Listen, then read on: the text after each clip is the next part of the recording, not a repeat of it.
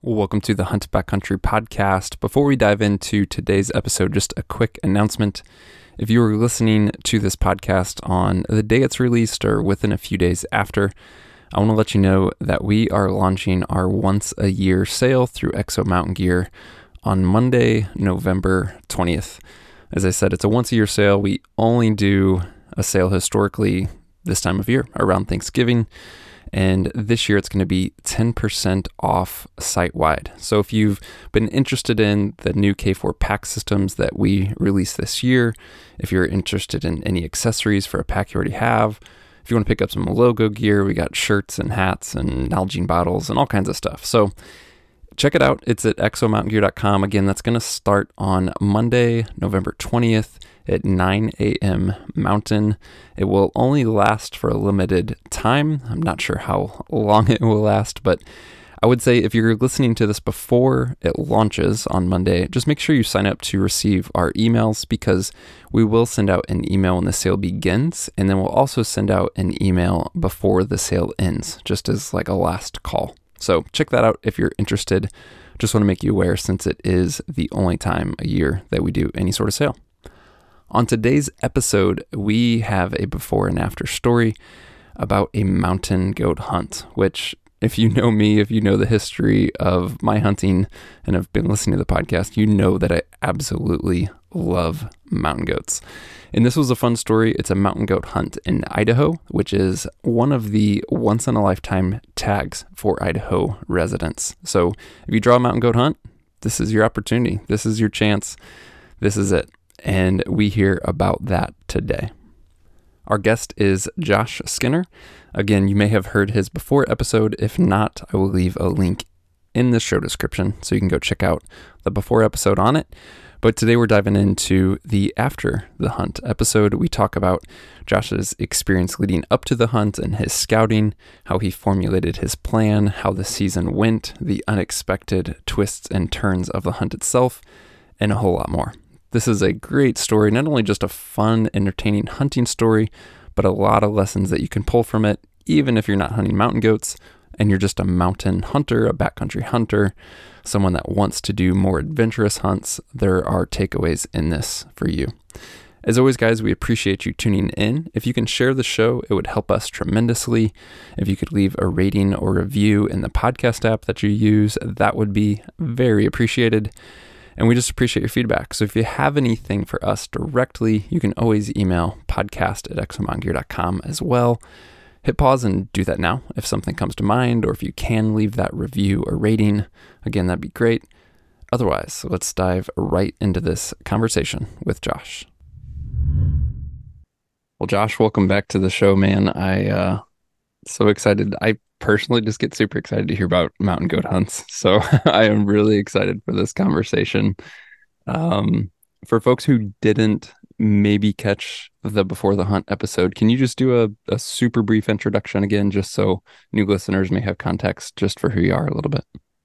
You bet, Mark. Thanks for having me again. Um, so my name's Josh. I'm born and raised in southeastern Idaho and grown up in the mountains, playing around and everything like most Idahoan boys do. And for the last 10 years or so, I've been applying for a once in a lifetime Idaho mountain goat tag. And I was lucky enough to draw this year. Yeah. Uh, yeah, it was kind of unique because I've been putting in for a different unit the whole time, but then that goat herd is having a like a, a illness issue, and so they closed that hunt down, and I put in for a different unit and drew it the first try. So yeah, which you probably weren't expecting, I'm sure. I wasn't correct, and uh, yeah, but it was fun. It gave me an opportunity to to learn that unit more. I used to play there uh, in camp and stuff like that. Yeah, but uh, yeah, it was great. Nice man. Well, I want to start here, and again, listeners, there's a lot more context if you didn't catch that. Uh, the before the hunt episode, we'll have a link to that in the show description for this episode, so you can always go back and catch up. But Josh, I want to pick up from where you and I last chatted on the podcast. We recorded that in June. I know it was released later, I think in August, but essentially I before we dive into the hunt, I want to pick up the story right from you and I last chatting in June because I know that you had opportunity to get in this country over the summer and to scout. And, uh, you know, that's obviously, especially for a once in a lifetime hunt like this, it's, that's part of it, right? It's all of the anticipation, the scouting leading up to the hunt itself. So, what did, you know, June and onwards look like for you in terms of getting into that country, scouting, learning it, etc.? Um, I basically spent, you know, 90% of all my free time over there scouting. Um, I don't live terribly far from the area, so it was pretty easy for me to just hop in the truck and get over there after work type deal. Um, one of the things I wanted to make sure I did was, you know, for one, scout and try to find, you know, the goats and the goat and two, make sure I felt like I'd spent enough time in the unit having the experiences I wanted to have in case I was lucky enough to, you know, find the Billy I was looking for on my first day carrying a rifle. I didn't want to feel like I didn't get enough out of the hunt. So I think altogether, I probably spent somewhere around 15 days scouting. And I think on like nine days carrying a rifle and hunting. Did you, over the course of that time, explore a lot of the unit? Did you end up finding that goats were distributed fairly narrowly within the unit and kept a pretty focused, uh, you know, objective on covering country? How did that look like? I did spend a lot of time scouting the whole unit, and it's a massive unit and there are goats absolutely everywhere. So it kind of created a little bit of stress for me because I had a hard time narrowing narrowing down where I really wanted to be. Because it I think of those 15 scouting days, there's maybe two I didn't see mountain goats. Oh wow. So they were absolutely everywhere. But that said, I was seeing a ton of nanny and kid groups and not that many billies, which uh, became a little more stressful later on. yeah. but there's lots of billies out there. I was just I don't know if I was looking in the wrong spots or or what, but uh, it was awesome. I had so many great interactions with mountain goats, some up close stuff that was unexpected, and yeah, it was a dream come true. Yeah, that's awesome. Was there much variety, or were you finding? You know, you mentioned goats are kind of distributed through this unit, and it is a big unit the areas that held goats were they all fairly similar to each other? Did you run into much variety of country? Um, you know, fairly similar, I'd say for the most part, but the terrain's kind of made up of, you know, big, big, huge mountains that are just basically covered in shale. And then there's other really jagged, rocky, cliffy stuff. And I was finding goats in both of those areas. And there was a few times where I'd find a solo goat in the really nasty cliffy stuff um, you know, quite always off in the distance. And I'd make a commitment to go get in closer and see what it was. And it was a nanny every time. mm-hmm. But uh, yeah, I actually had one one that really threw me for a loop because I was glassing it for from like a mile and a half away, and I could see that it had glands on its head from that distance, but I couldn't, you know, see any decent horn detail. And so I went up after it, climbed up the chute, got up in there, and the goat had bedded between, you know, when I left the trail to get up there. And I finally got up there.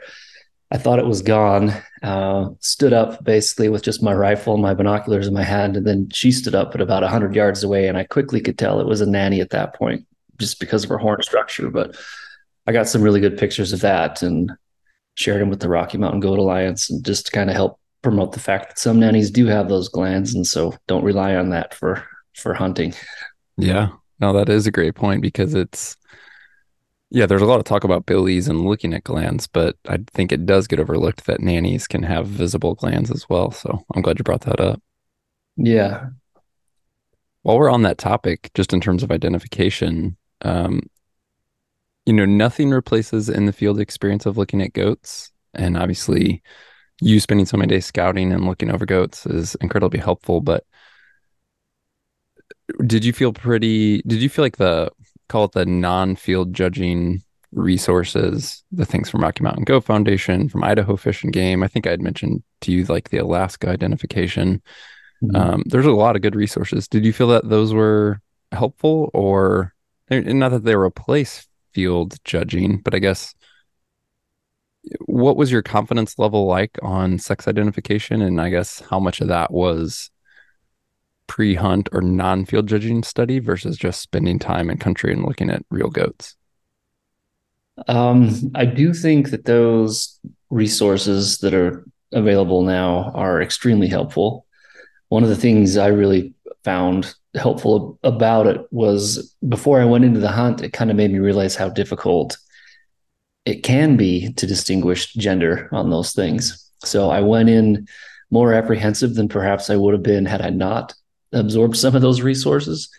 Um, and I'm I'm glad I did. You know, Idaho, as we mentioned, now has yet a mandatory uh, course you have to take online, which is really helpful. And had I not taken that, the nanny story I just spoke about, there's a good chance I would have shot that thing thinking it was a Billy. So I think the education resources are invaluable. Um, you know, being out on the mountain and seeing the goats, when you see a Billy, you can tell right away. And I would go so far in between Billy sightings that I would start turning these nannies into Billies until I got close. yeah. But, you know, luckily, you know, I, I, was disciplined and didn't put my hand on the trigger or anything. Um, got close and was able to completely, you know, solidly identify all these goats. So, yeah, very thankful for that. When I did have a good resource that had held this tag last year, and he actually uh, did accidentally shoot a nanny from a distance. Uh, he sent me a picture of her. She was a huge, beautiful nanny. I could see how the mistake would be made. And I feel like if Idaho Fish and Game had had the mandatory test available last year, I don't think that would have happened because he's somebody I would consider a competent hunter, but just didn't have a lot of mountain goat experience. Yeah, there are certain instances that it can definitely be tough to judge, especially when you have limited angles and things like that, for example. I am curious on that that nanny that you ended up seeing, you know, fairly close, 100 yards, made that judgment call that it was the nanny despite the visible glands. I mean, you obviously went you went into that encounter expecting a Billy because of the glands, most likely. Yes. But yet you said you quickly identified it was a nanny. So I'm curious in that one particular instance, like what were the cues? What were the things that you saw? How did you make that call fairly quickly of, oh, wait, I was expecting this to be a Billy because of glands, but it's not because of what? What stood out to you? Uh, basically the lack of mass at the base of her horns and the curvature of her horns. They were very long, um, but they were also pretty thin, and they had the that classic crook towards the end of the the horn that I couldn't see from the the you know the long distance at the beginning of the hike. Mm-hmm. But uh, and then after I watched her for a while, she also squatted to urinate instead of stretch out like a draft horse. So that kind of made it also easier to tell. But I knew sure. known before that. But yeah, the two most helpful things for me is I studied and looked at goats, and then obviously spent some time in the field with them. Was that's usually where my I would go first was just to look at the base of the horn, compare it to the eye, you know, and really see like does this thing have mass that clearly exceeds the eye. Um, and then, yeah, if you can get a good angle just on that shape and curvature of the horn, um, those were the two I found, you know, again, being a novice, the two for me most helpful things to look at. Yeah, I completely agree. Um, the dirty spot on their rump is not a good way to tell either. I saw lots of nannies with dirty butts as well from from mm-hmm. their beds. Um, yeah, there's just I, there's a lot of I wouldn't say necessarily misinformation out there, but there's a lot of not fully accurate information out there. But mm-hmm. RMGA and state, you know, fish and game associations are really trying hard to remedy all that. So it makes me happy to see. Yeah, I think some of that is like uh things that are clues are taken as rules, right? Like the glands, yeah. like the visible glands can be a good clue or maybe indication that this may probably be a Billy, but it's not a rule, right? And similar with the the dirty rump, like, hey, this can be a clue or maybe a good indicator, but it's not a rule. Um, yeah. And so I think that's you know that that needs to be I guess understood by you know goat hunters is like what's what's a piece of the puzzle versus what is definitive, right? Totally. Did you in that time I, we, we got off track on sex identification, which is totally fine. That question I asked you about if you were you know finding goats in different types of areas you know topography terrain etc partially i was just curious on that but i was also curious if you made any decisions on where you decided to hunt based off not just animals but like this is really cool country that i want to hunt um, you know say for example you did have a couple different billies or even just groups of goats scouted that may contain billies. Was there any sort of decision of like i like this country better or i felt this was more huntable country for goats versus you know maybe a different group of goats on a different type or different side of the mountain or different area of the unit? Does that make sense? Yeah it does. Um early in scouting just i think it was right before the fourth of july i went out for a quick trip and i i found a, a great billy with a he had a, a younger young adult Billy with him. Um, watched those guys uh, from my camp one night. It was awesome, just with the, the spotter and my phone scope. And then I, you know, took a mental note, obviously, and put a pin on onX, come back for that. And I found what I could thought would probably be his, you know, his bedroom, or at least where his escape terrain was using Google Earth and onX. And I hiked into that and it was a completely off trail zone that ended up at a small mountain pond. And it was one of the most beautiful places I'd ever seen. And I really, really enjoyed being in there. And that was, you know, was somewhere I identified as somewhere I wanted to go because I could see the pond on Google Earth and it wasn't named. And I never talked to anybody that had been in there. And I went in there and I, I found, you know, no human sign at all. I found a, a cool deadhead back in there and just, uh, yeah, it was it was a place I wanted to be. Everything felt right, and I did see um, a younger Billy, which I think was probably the one that the the big guy was with, but I never did see the the big guy back in there, and that was still in September before I was ready to shoot one. Uh, really wanted to wait for their hides to get longer, but uh, yeah, uh, went back a couple times that area, and I never did turn up that big Billy again, but I was you know, I was getting a lot of intel from friends that uh, elk hunt that area during the archery elk hunt that was going on at the same time. So I was kind of popping around all over checking out goats that people told me that they had seen and found myself in high traffic area, found myself in high traffic areas that were were cool, but it wasn't really where I wanted to be.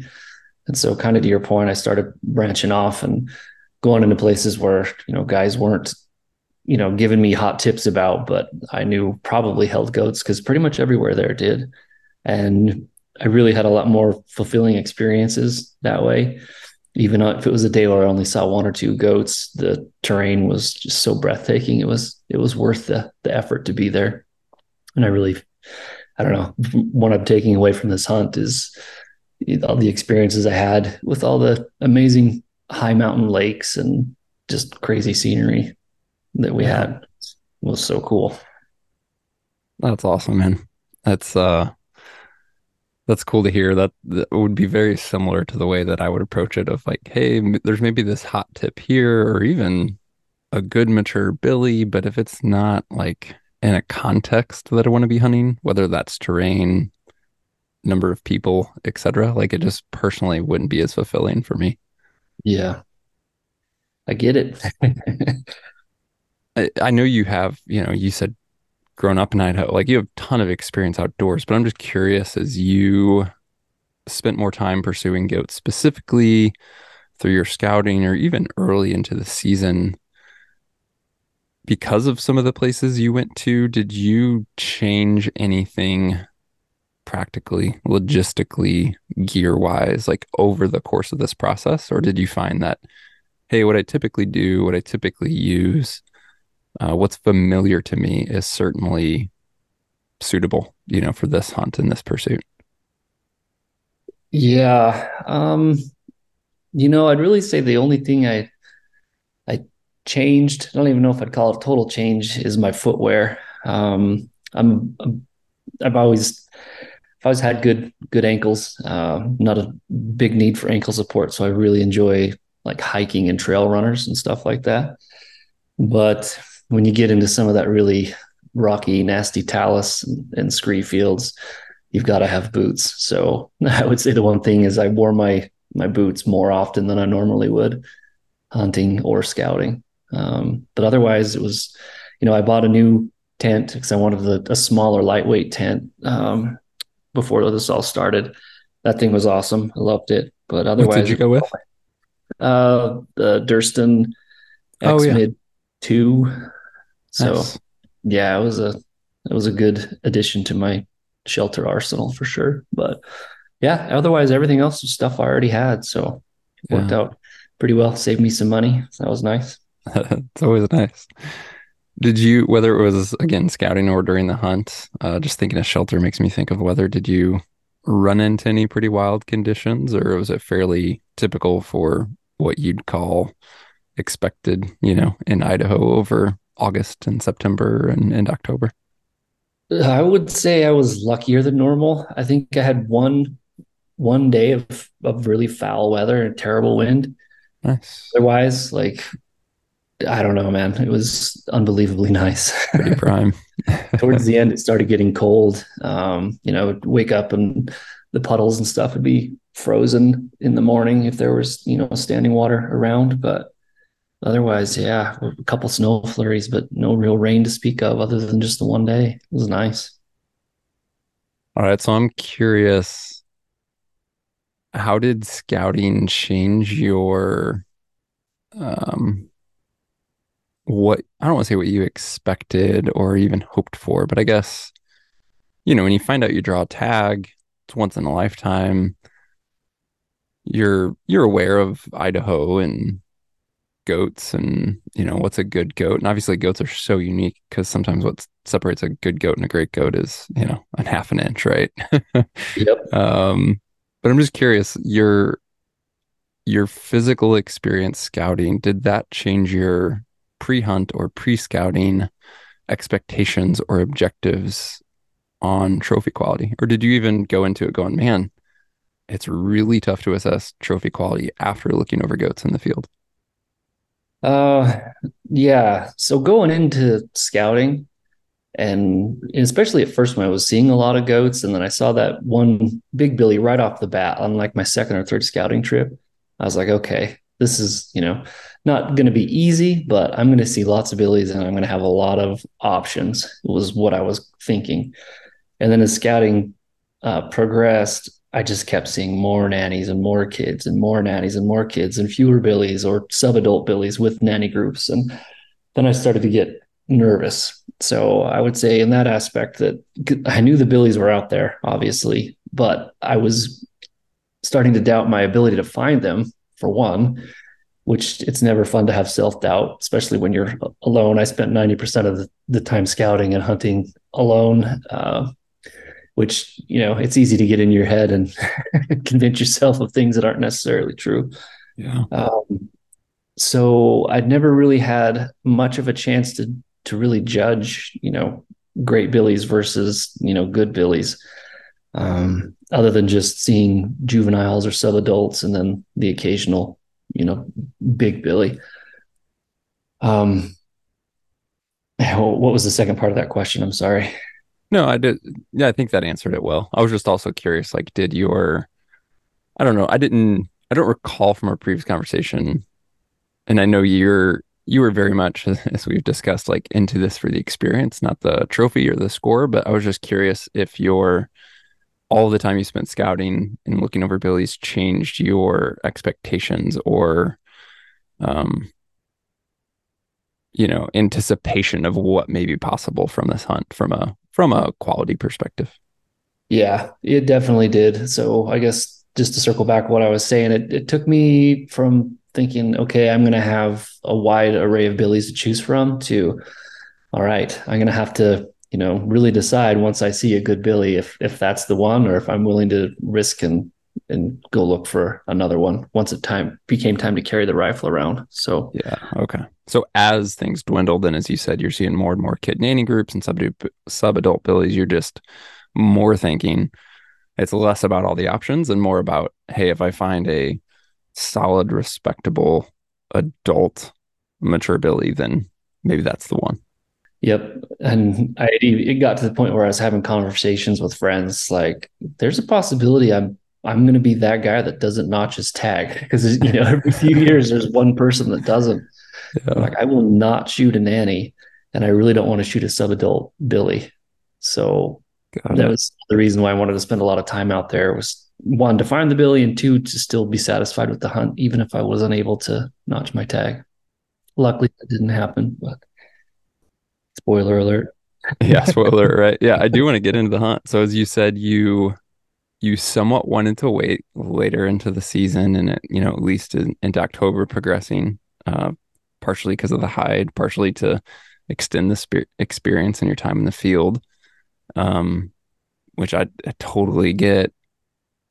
What was, you know, you get to the point where, okay, hunting season now is open I don't know, one sense, maybe I'm hunting. I do have a rifle, but I'm kind of just still scouting and looking. I'm just curious what were some of, yeah, let's just dive into the start of the quote unquote hunt. Although I know that that is going to be earlier than when you actually fill your tag and, you know, the ultimate success here.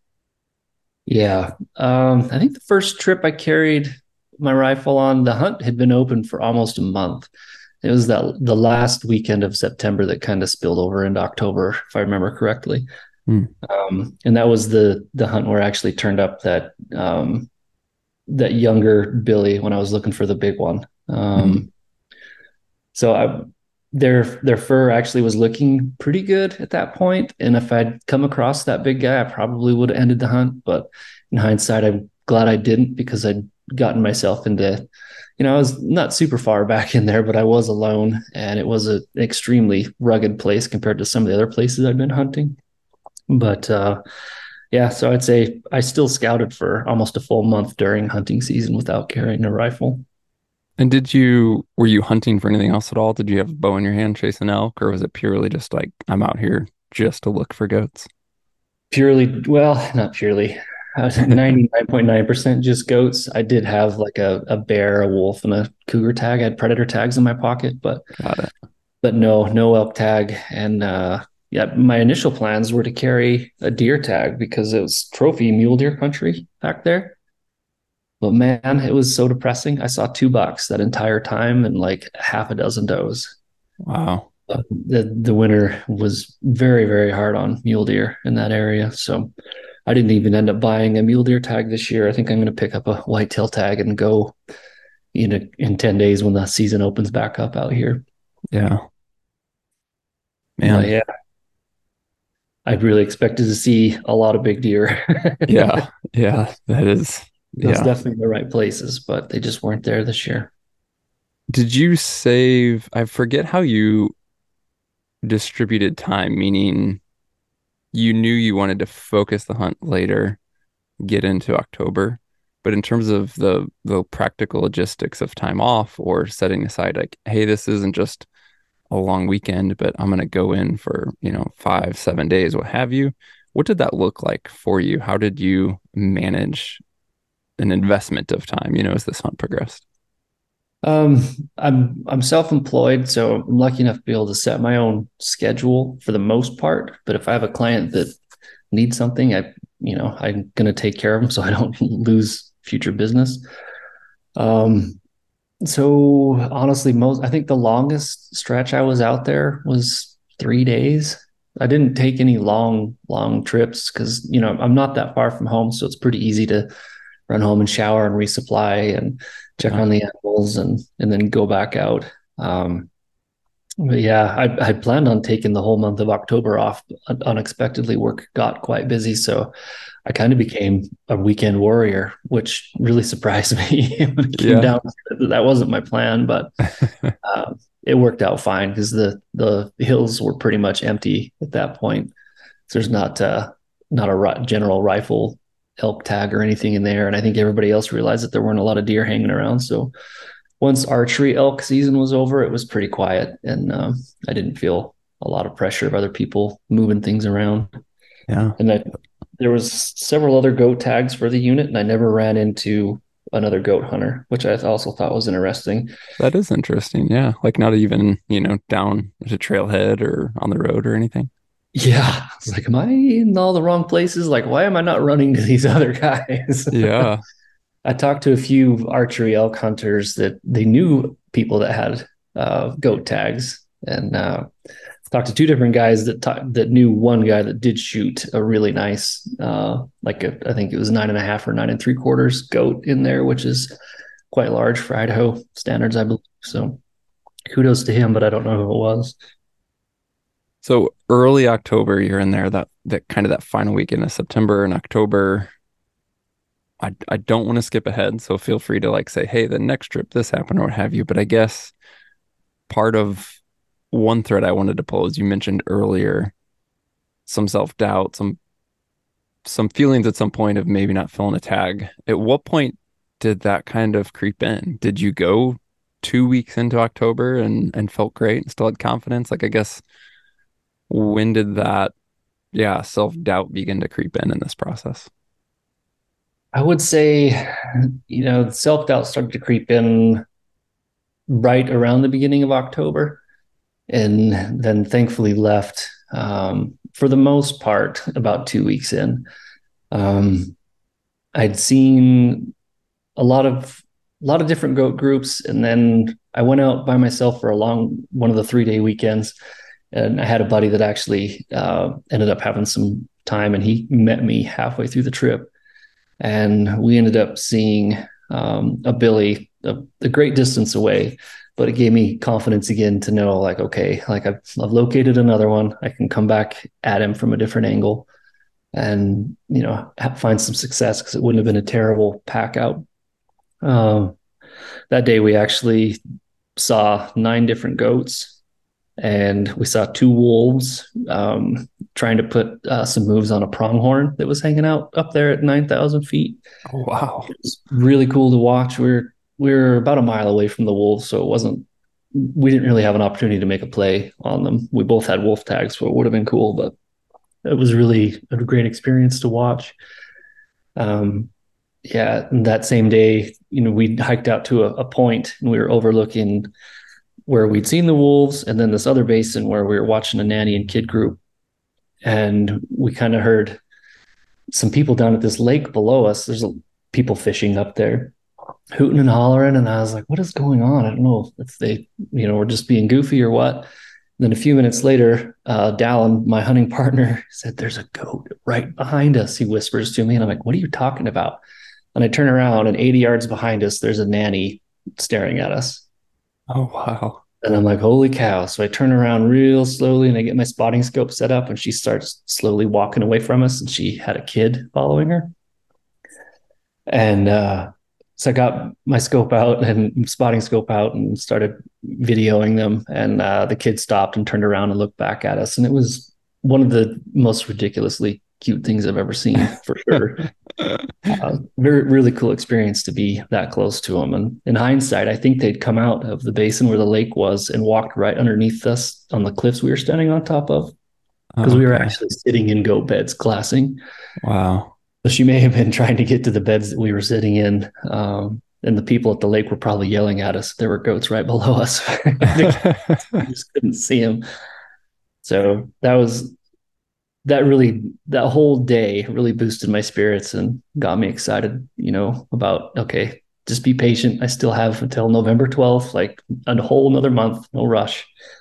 Yeah. So that turned things around for me a little bit. And i reached out to uh buddy justin and just kind of told him you know the problems i was having and do i need to be in different terrain? And his his advice to kind of you know cheer me up and get me back on track was just to stop spending energy chasing goats that weren't billies. He's like, when you see a mature billy, you will know from a long ways away.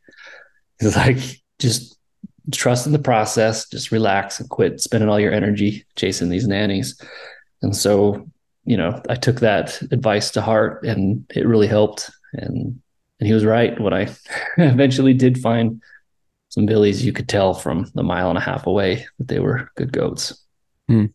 What changed practically? Like, yes, that's a mindset shift, but I'm curious what you did differently. Did you approach different country? Did you, you know, just use your glass differently? Like, very practically, what changed based on that advice and this shift in mindset? Um, Can you pinpoint anything?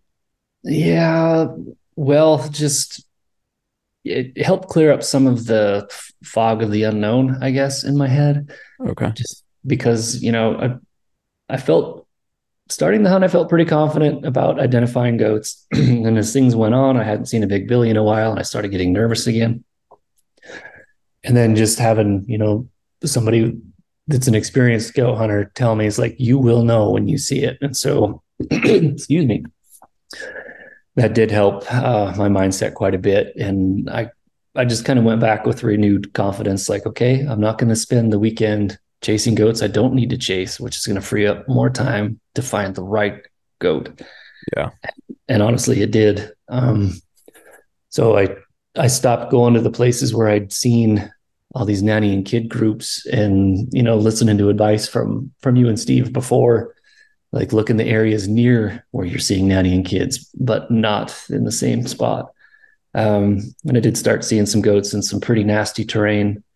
Um, some of it was reasonably inaccessible, especially solo, and and so that kind of set me back to onX and figuring out how I can access some different areas from different angles and different ways, which proved to be very helpful. Yeah, whether whether we jump to the ultimate success story, you have other lessons learned, man. I'm just here to hear how the hunt progressed from that point. Yeah. Um, I don't know. Just try not to get in your own head. this would be the, my biggest lesson learned. Um, yeah. I'm used to spending a lot of time alone you know, in the backcountry, and, and usually it's fine. But maybe this was too much time alone this time around. yeah, but, it's probably. Yeah. I mean, it's probably. I don't want to say probably.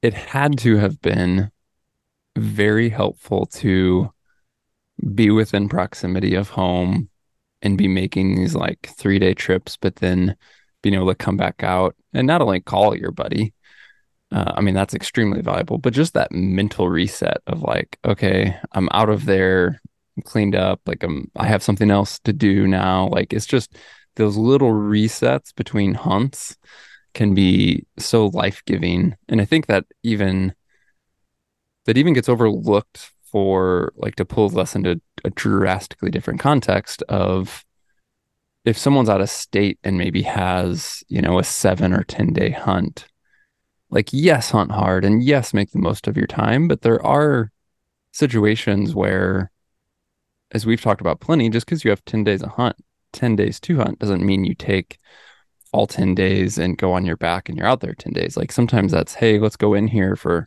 three or four or five days and we're either going to find success or we're going to say no this isn't the spot or we're going to say yeah this is great. Let's go resupply and get back in here but those little breaks in between that resupply or that shifting of spots like essentially anything you can do to build some confidence back up rejuvenate some energy get a little bit of creature comforts maybe grab some food like all those things really do matter to help you stay in it very practically and just like mentally over the course of these long hunts or longer seasons yeah, I couldn't agree more. Coming back from all these trips, I'd go, I took countless photos and videos of goats and terrain. And coming back and going through those just, you know, kind of recentered me, made me realize how lucky I was to even be in this experience uh, and where I was and just all the experiences I was having while I was out there. Um, it really helped, you know, settle me and then get me excited to come up with a new plan for the next trip. So, yeah, I agree what you're saying completely. It's easy to to get bogged down in the grind and and kind of forget how lucky you are to be doing what you are doing if you're just out there for too long. All right, let's jump to the the final success trip. I know nothing of the story other than I had reached out to you Uh, just to touch base and like check in and see how it was going not too long ago. Let's see, it was on October 22nd. Uh, and then I heard from you shortly uh, thereafter that things had recently come together for you. So I don't know the story, but I do want to like let's skip ahead to the the final trip, if you will. But then, as I say, skip ahead, I also want to slow down and like kind of dissect how this trip went, where you went, how you ended up finding the Billy, you know, the whole, all the details. Okay. Uh, so yeah, I actually, I think he might have reached out to me on like a Monday or a Tuesday, and I'd just gotten home at like one in the morning Sunday night before that from successful hunt. So the timing was perfect. Yeah. Um, so throughout all the the hunting and scouting, and I identified a range. Uh, well, I shouldn't say a range, maybe like a a long, several mile long ridge line that I kept seeing goats and really nasty, very difficult to reach terrain um, and got on the map and looked, you know, what was on the other side, and there was a large basin on the other side with a series of lakes and and uh, actually a a side by side, like a 50 inch trail that you could get in on. In this particular unit, uh, it has a motorized access limitations. Uh, so if you do want to access those trails, it has to be for camping. You can't just road hunt from your four wheeler. So looked at the weather. It looked like it was going to be the last, you know, really nice mountain weekend of the season. So put the word out to some buddies. Said, "Hey, I'm going to go up and camp at this lake for the weekend. You guys want to come up and fish while I hunt? And then if I have success, you can come help me pack something out." Uh, had a, three guys take me up on that offer, which me which made me super excited. Um, so I had a hunt plan to go hunt, you know, the backside of this ridge line where I'd been seeing goats and that, you know, first morning, uh, Dallin again came on this trip, my hunting buddy, and we went down the trail and we were headed towards where I planned on looking for these goats that I'd been seeing.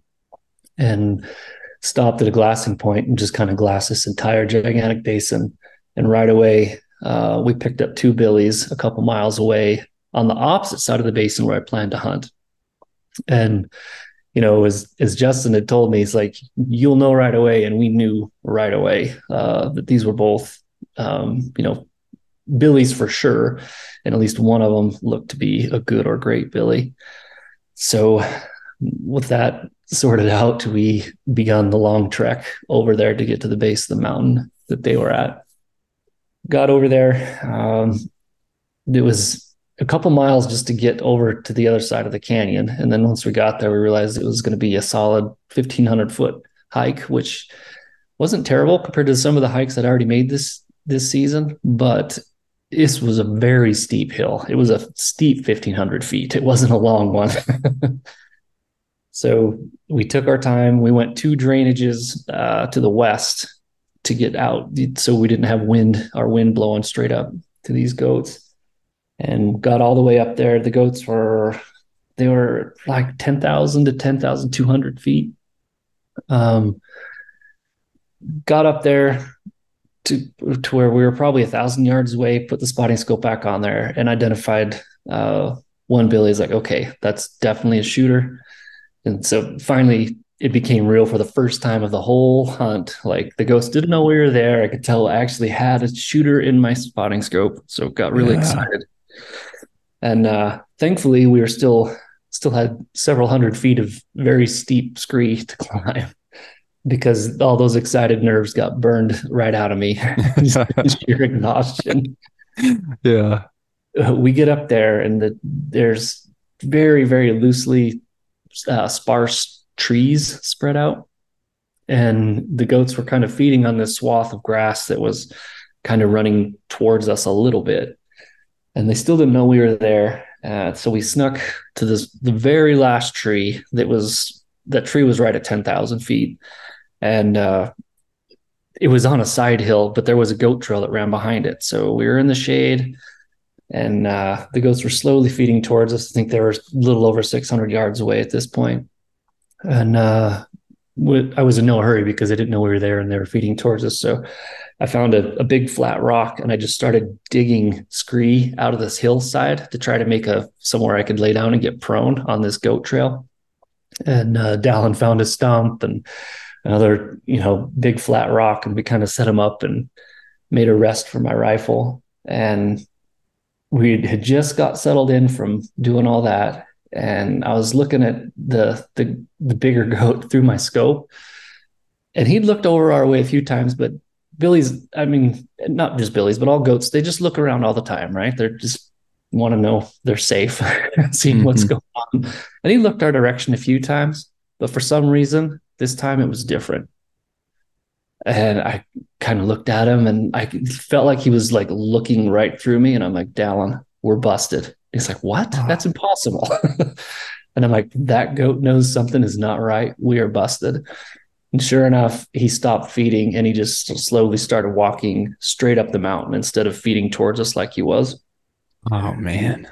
Yeah. So I'm like, what give me a yardage? And Dallin said 560. I'm like, are you confident on that? He's like, completely. Okay. So I dialed my scope, got settled, boom, right over the top of him. Dallin's like, You're high. He's like, You're in line, but you're high. I'm like, okay. And so I'm like, I, I didn't feel like I had nerves. So get settled back in my rifle, shoot again, right over the top of him again. I'm like, what in the heck is going on? Double checked uh, my scope and my little dope chart I keep on the butt of my rifle. Like everything was how it was supposed to be. Couldn't figure it out. And he's like, dial down or aim lower.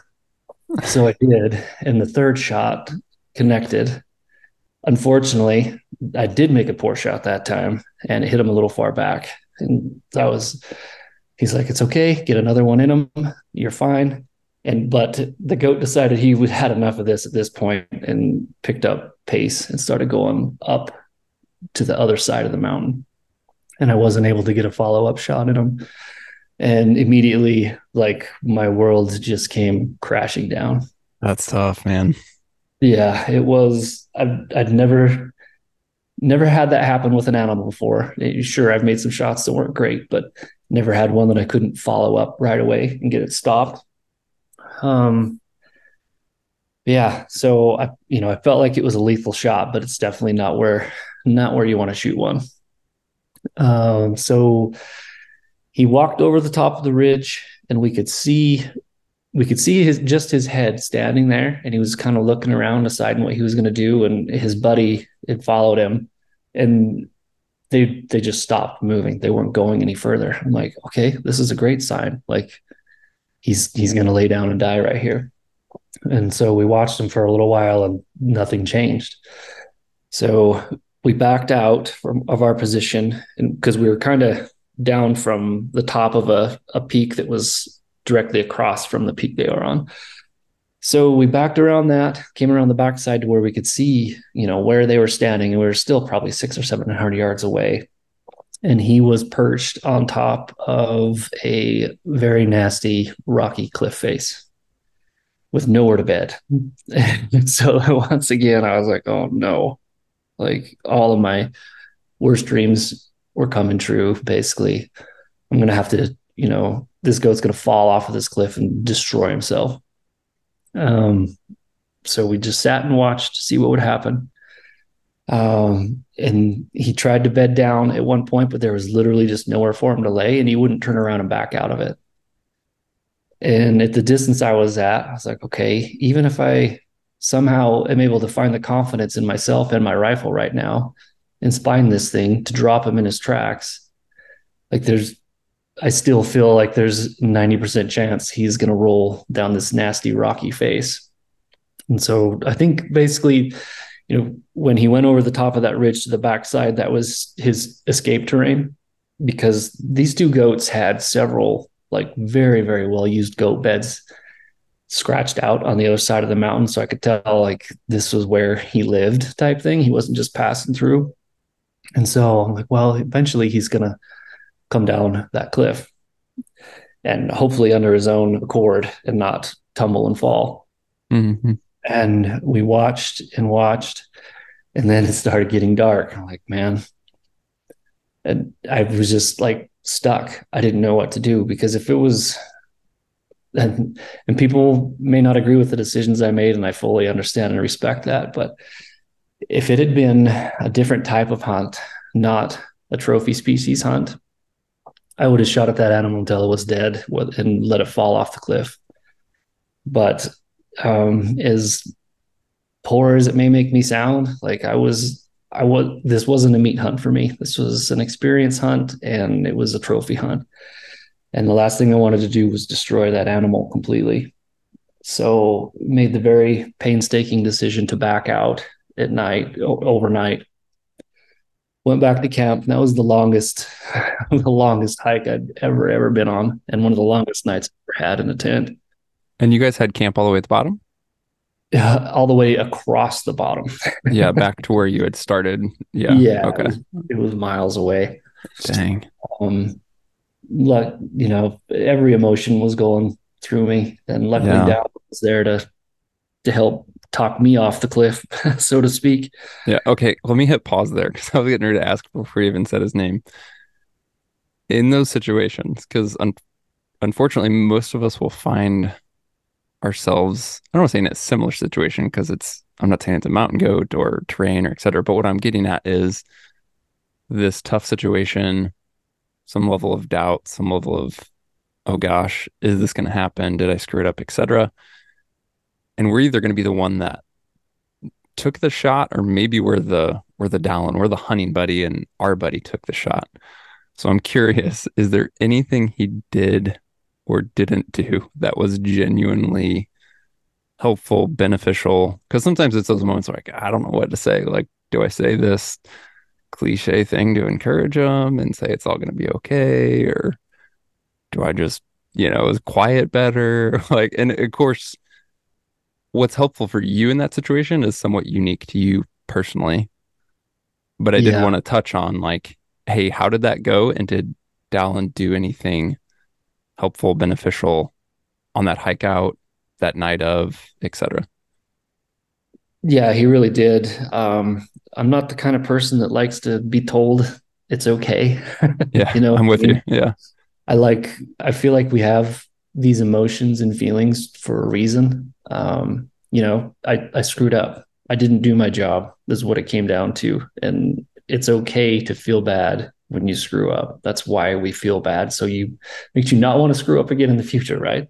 Right. Um, and so Dallin didn't just keep telling me it's going to be okay. He, but he was, he was helpful in the fact he's like, that goat is going to die. That is a lethal shot. It sucks. It's not where you wanted it. He's like, and I'm really sorry you waited so long for this, and this is how it's happening. And that was exactly what was going through my mind. And it was, and you know, thankfully he didn't, you know, just say, you know, you know, it happens, it's gonna be okay. And it's like, I already know all that, right? Mm-hmm. Yep. I just wanted to feel not sorry for myself, more I would say disgusted with myself at the time for just how it all went down.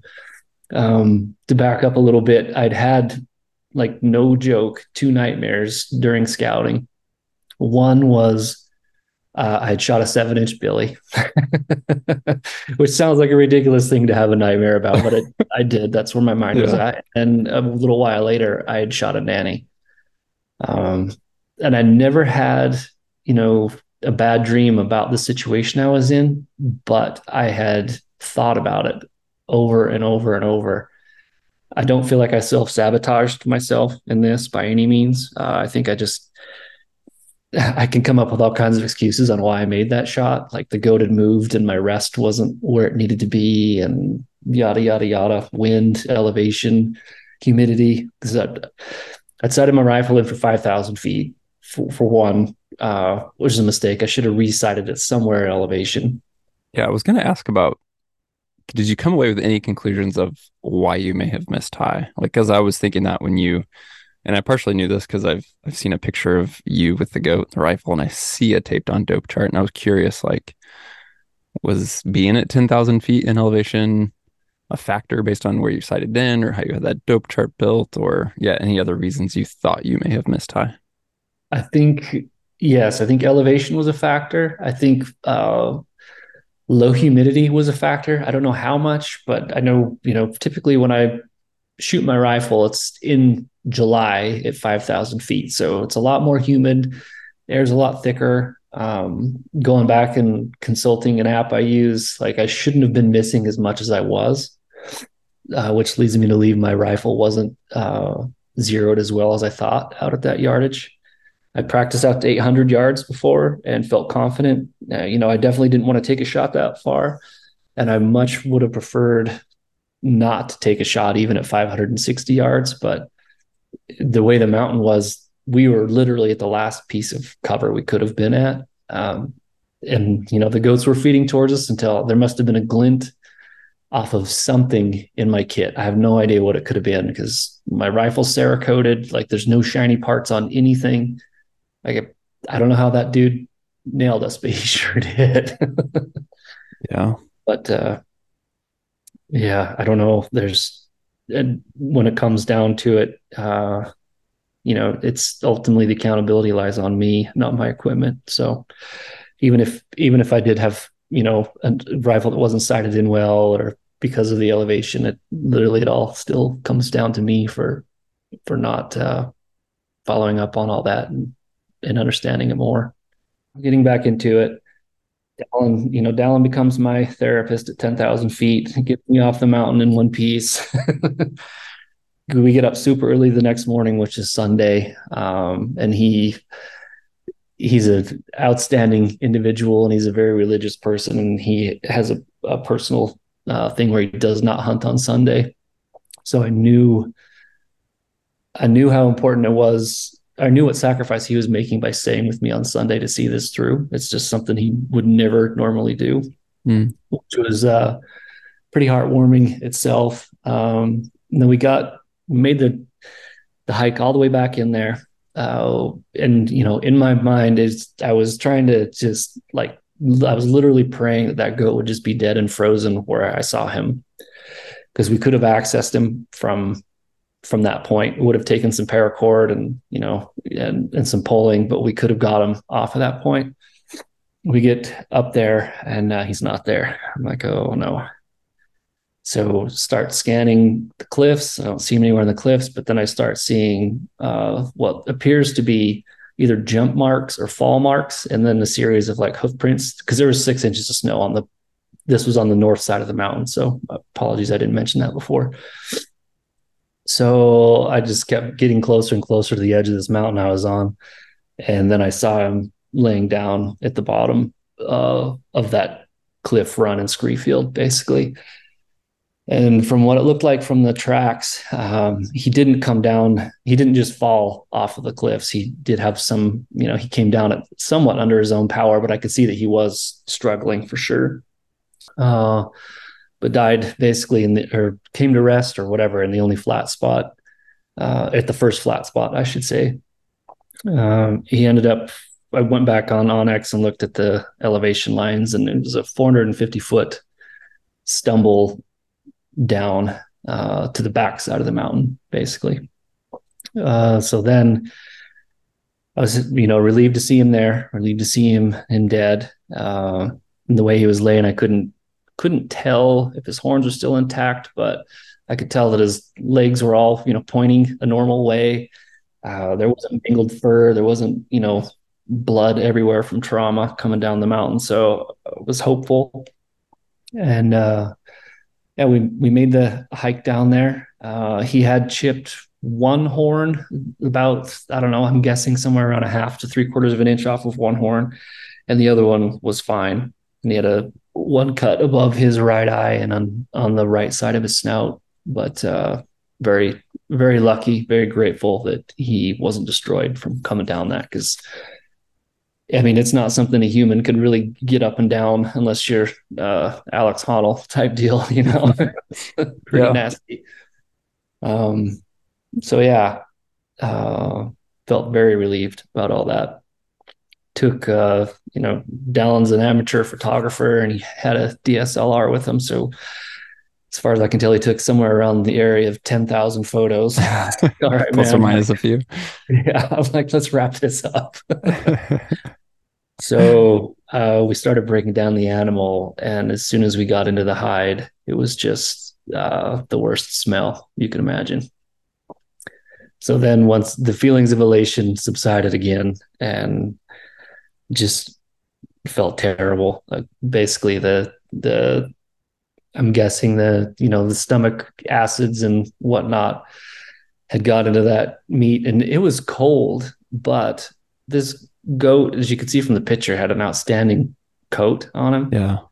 So he was very well insulated. Oh, insulated. Yeah. Yeah, within himself. And so yeah, it was it was a very smelly experience, but we got them processed and I carried the the you know the hide and the two hindquarters, my rifle and spotter, and then Dallin had I think he had my tripod, his camera, and then he took the fronts and the the back straps and neck. And hiked out of that. That was another very steep 450 feet back up the north side of that mountain, and then the the however 1500 or 1700 feet, whatever it was, back down the other side, and uh, got out of there. Man, a culmination of uh, months of anticipation and scouting and being in the field, and it's always a bit surreal to like finish it, you know, for that for that to quote unquote end. Um and obviously you had some twists and turns you you didn't fully expect. But it just still had to be very rewarding to to load that pack up heavy and get on the way out with some success. Yeah, it definitely was. Um it yeah, for the first week after the hunt was over, it was it was weird because since you know the end of June, my life had pretty much revolved around this tag, and so you know people were congratulating me and you know saying you know how does it feel? I was like it doesn't feel like it's over. Like I feel like I should be packing my stuff to head back out there, but uh, yeah, it was definitely bittersweet. Um, it's not the the way I would have liked it to finish, but I'm still extremely grateful for the goat himself and the experience. Um, I'm very thankful that you know the the cape and the horns and everything were fine. I ended up deciding I'm going to do a, a rug for the wall of the whole the whole goat. Um, so excited for that. Uh, and you know,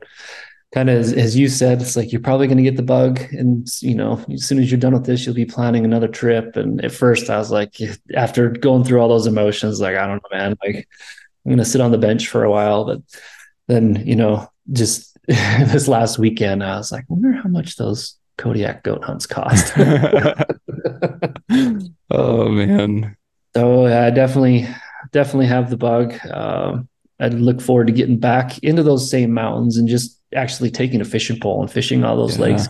Another thing is I wouldn't allow myself to take a fishing pole because I knew if I did, I would just sit at the lake all day and not go look for goats. right.